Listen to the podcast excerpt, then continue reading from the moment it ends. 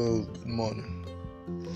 Welcome to another day, another day of hope, another day of glory, another day of blessing. The Lord will fulfill your hope. The Lord will send a blessing to you in the name of Jesus. I decree upon your life today shall be a good day a better day than yesterday in the name of Jesus. You shall be celebrated in the mighty name of Jesus. Our anchor scripture is taken from the book of Mark 6 4. But Jesus said unto them, A prophet is not without honor, but in his own country and among his own kin and in his own house. I declare in the name that is above every name, every honor you have lost among your kindred, every honor you have lost among your people, the Lord restore it in the mighty name of Jesus. Every power that makes you to lose your honor, they are destroyed in the name of Jesus. I pray for you.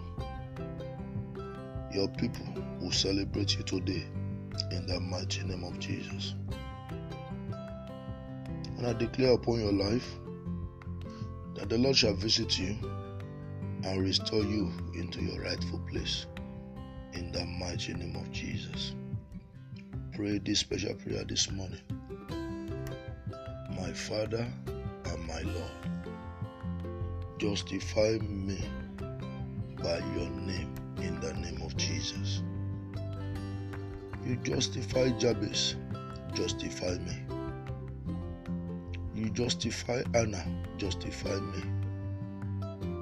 Justify me by your name, O Lord. And as you pray this prayer, by the name of God, shall be justified in the name of Jesus. Remember, grace is all you need, and the grace of the Lord shall be made available unto you now and forever in the name of Jesus. No matter the darkness of this year, your glorious light will shine.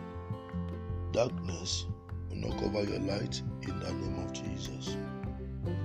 For prayers and counseling, call this number 080 336 93445 090 215 36 844. Jesus is Lord. God bless.